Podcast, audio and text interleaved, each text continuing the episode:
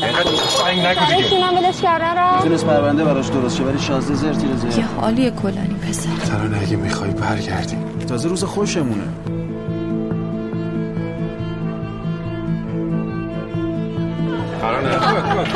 هر کی از بیرون به ما نگاه می‌کرد فکر می‌کرد ما دوتا راهزنیم افتادیم به تو خیابان داد می‌زدم از مردم میپرسیدم اینجا کجاست؟ این ماجرا احتمالا سر گندش لحاف باشه هنوز. سلام آقا. تلفن تو چرا جواب نمیدی؟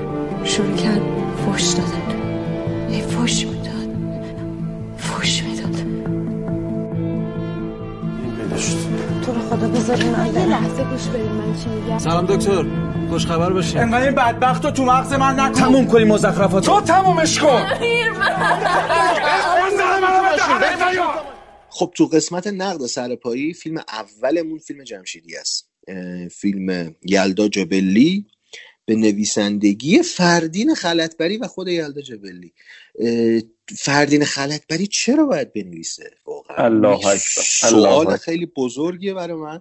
حالا قبل از اینکه وارد بررسی نقدش بشیم یک اه، داستان یه خطی من از این فیلم بدم. بازم این این فیلم توی یک موقعیت شکل می‌گیره و داستان به ما نمیگه. این خیلی بر من عجیبه که همه فیلم های ایرانی دارن موقعیت محور میشن.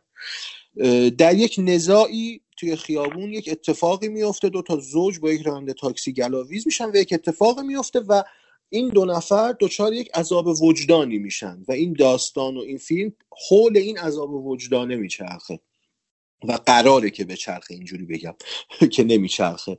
و بیننده رو وارد یک ماجرایی می‌کنه که مجبور کاراکترها رو دنبال بکنه. برگردم به سوال قبلیم من برای فردین خلطبری خیلی احترام قائلم به عنوان کسی که کاراشو شنیدم دوست دارم آهنگساز خیلی خوبیه. ولی چرا هیچ کس الان سر جاش نیست؟ سینا چرا اینجوری همه رفتن تو هم آخه؟ یک من نمیگم نمی‌تونه بنویسه ها ولی چرا آدمای مشهور دارن از اسم خودشون سوء استفاده می‌کنن برای یه کار دیگه. ببین نمی‌دونم. شاید صرفا سود داشته. چی بگم؟ یعنی آدم واقعا نمی‌تونه بفهمه که مثلا خب اوکی چه پروسه ای تو ذهن فرد طی شده که گفته مثلا از یه عمر آهنگسازی با شرافت که واقعا کارهای درخشانی تولید کرده حالا مثلا تصمیم می‌گیره که فیلمنامه بنویسه و یه همچین فیلمنامه می‌نویسه. چقدر فردین ب... غلطات بددهنیه همین به نظر من. آره آره. چقدر بددهن اگه بگی این فیلمنامه رو اون نوشته. این حداقل دخیل بوده تو نگارشش. بد دهن و ببین فیلم, فیلم, فیلم یه جوری اصلا من می‌خواستم بگم ضد انسانیه ولی تقلیلش میدم به ضد اخلاقی بودن. فیلم به شدت ضد اخلاقیه. ببین ضد اخلاقی هست بعد اصلا در و پیکر نداره. یعنی اصلا به, به این که به این حد که من حالا چون یه تمیزی میدم بین قصه و داستان میگم من به نظرم داستانش بالاتر از قصه وای میسه خورده. جزئیاتشون بیشتره. حالا اگه لازم باشه صحبت هم می‌کنیم چون فردشون بعدها. ولی ببین همینه. یعنی نگاه همون فرمولی که مثلا رضا میرکریمی تو امروز استفاده کرد همون فرمولی که جلیلوند توی فیلم آخرش که بنیزم جایزه گرفت بدون تاریخ بدون امضا. برای اینا اون خیلی فیلم شریفیه. اون آره خیلی آره. فرموله فرموله همونه. ولی ببین اونجا ببین من قضیه قضیه من خود ذره بازتر کنم بدون اینکه حالا اسپویل اتفاق بیفته. گفتی این عذاب وجدان قرار مرکزیت باشه دیگه. یعنی اینکه ما قرار به واسطه عذاب وجدانی که حالا این کاراکتر رو پیدا می‌گیرن باهاشون همراه بشیم که مثلا چیکار می‌کنن چیکار چه تصمیماتی می‌گیرن. ولی بابا من اصلا درک نمی‌کنم چرا اصلا بعد اون اتفاق بیفته که براش عذاب وجدان بگیرن. هیچ پیشینه ای نمیگه دیگه هیچی نمیگه اصلا برای چی؟ و ب... نمی‌خوام سریع بپرم به آخر داستان و نمی‌خوام مثلا اسپویلش بکنم ولی می‌دونی نکته بزرگ منفی چیه؟ اینه که روند و ول می‌کنه فیلمساز و فیلم نامه روندی به ما نمیده. ما مجبوریم صرفا تحمل بکنیم تا برسه به اون سکانس اصلی دادگاه و فیلم یهو تبدیل بشه به یه مانیفست اجتماعی. به یه خب. مانیفست اخلاقی که اصلا من چرا باید یه همچین مانیفست اخلاقی رو از زبان یه کاراکتری بشنوم که خودش رو چیز می‌دونه یعنی عذاب وجدانش رو واقعی می‌دونه و خودش رو در اون جایگاه متهم اون کار می‌دونه می‌بینه من چرا باید یه مانیفست اخلاقی رو از دهن همچین آدمی بشنوم؟ و نکته اینه که اصلا شما حالا میگیم آقا اول فیلم مثلا اگه اتفاقی میفته ما هنوز شناختی از شخصیت نداریم. پس طبیعیه که نفهمیم برای چی فلان کارو کرد برای چی این واکنش نشون داد برای چی انقدر عصبی شد سر فلان قضیه. اینا اوکی نمی‌فهمیم. ولی در تا همون حتی سکانس دادگاه می‌رسه بازم ما چیزی ندیدیم که بخوایم بفهمیم اوکی این کاراکتر اگه بتونیم بهشون بگیم کاراکتر سر فلان گذشته که داشته سر فلان چیزی که دیده سر فلان حرفی که زده این تغییر تو شخصیتش اتفاق افتاده. این ویژگی رو داره. میاد این همچین میاد مثلا احساس گناه می‌کنه. دادگاه و میاد مثلا به قول تو یه بیانیه یه مانی- یه مانیفستی میده.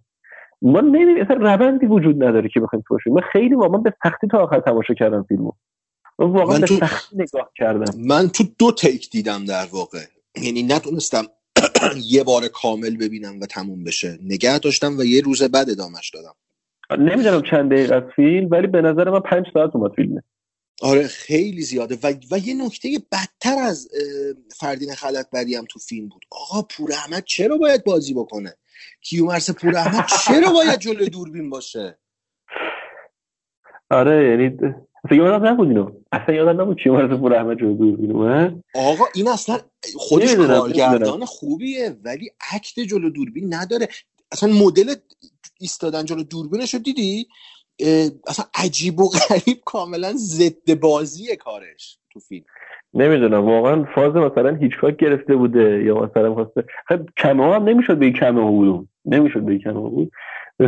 نمی‌دونم. ولی به- به- واقعا سخت راجبش صحبت کردن. از فرط اینکه چیزی نداره راجبش صحبت کنیم. یعنی به این مثلا مثال دارم می‌زنم. سارا بهرامی این فیلم رو بعد از دارکوب بازی کرد در واقع.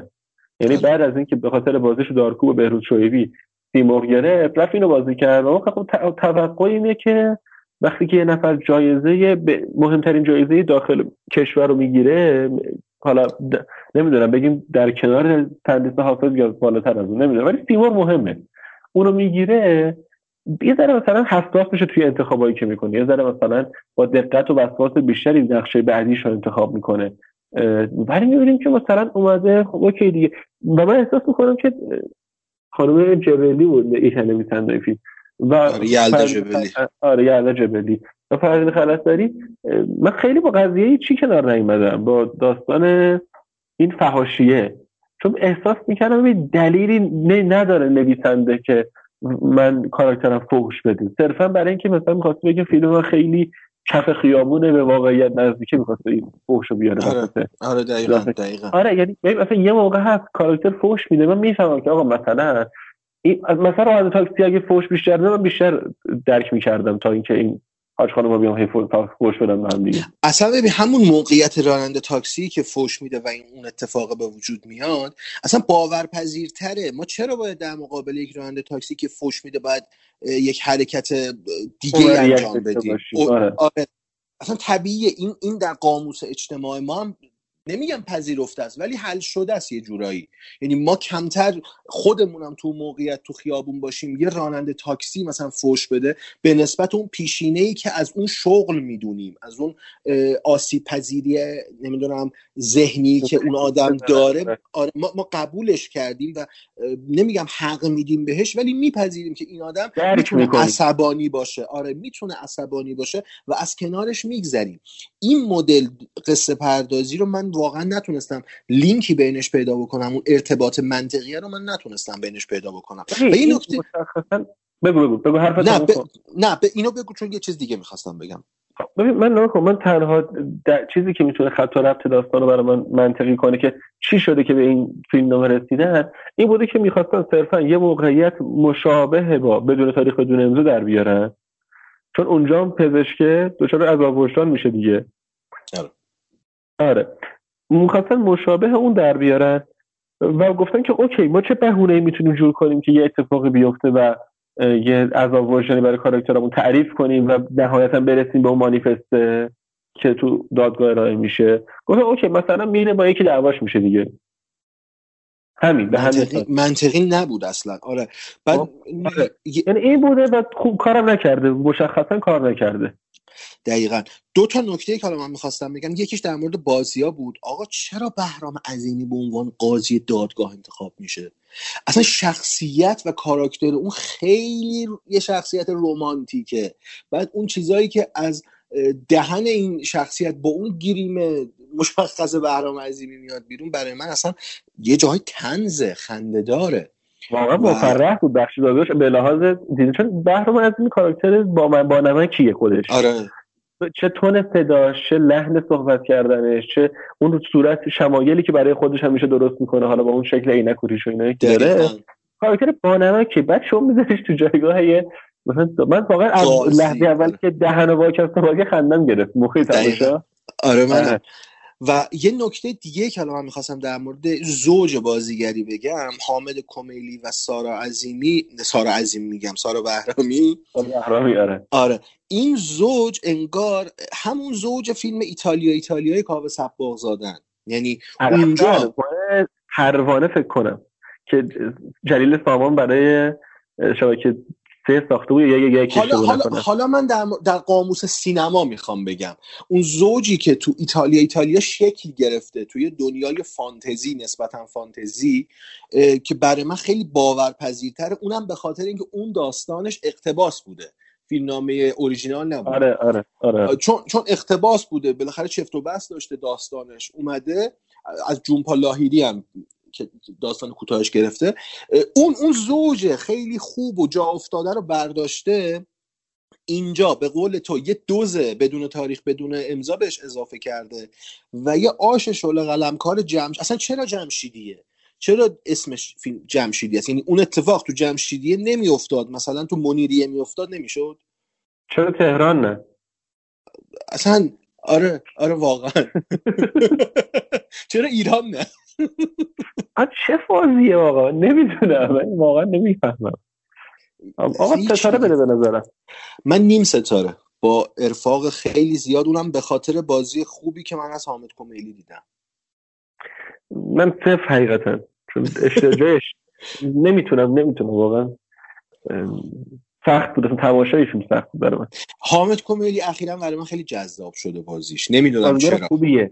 حامد آره. من دوستش دارم حامد کمیلی بازیگریه که برای نقشش ارزش قائله. وقتی که برای کارش ارزش قائله و تلاش. می‌کنه. یعنی حتی میاد مثلا وقتی نقشی مثل اون نقشش توی خوب بد ایجاد اجرا می‌کنه تمام تلاشش رو می‌کنه برای اون فیلم یعنی دقیقا تو اون فیلم مزخرف یه دونه حامد کمیلی داشت میدرخشید. آره دیگه. اینو میاره ولی بازم نمی‌تونه به نظرم حتی فیلم این فیلم رو بکشه حامد کمیلی. نه به تنهایی نمی‌تونه. چون اصلا فیلم نامی میلنگه کامل میلنگه فیلم. آره. خیلی خوب. بریم سراغ فیلم دوم. بریم.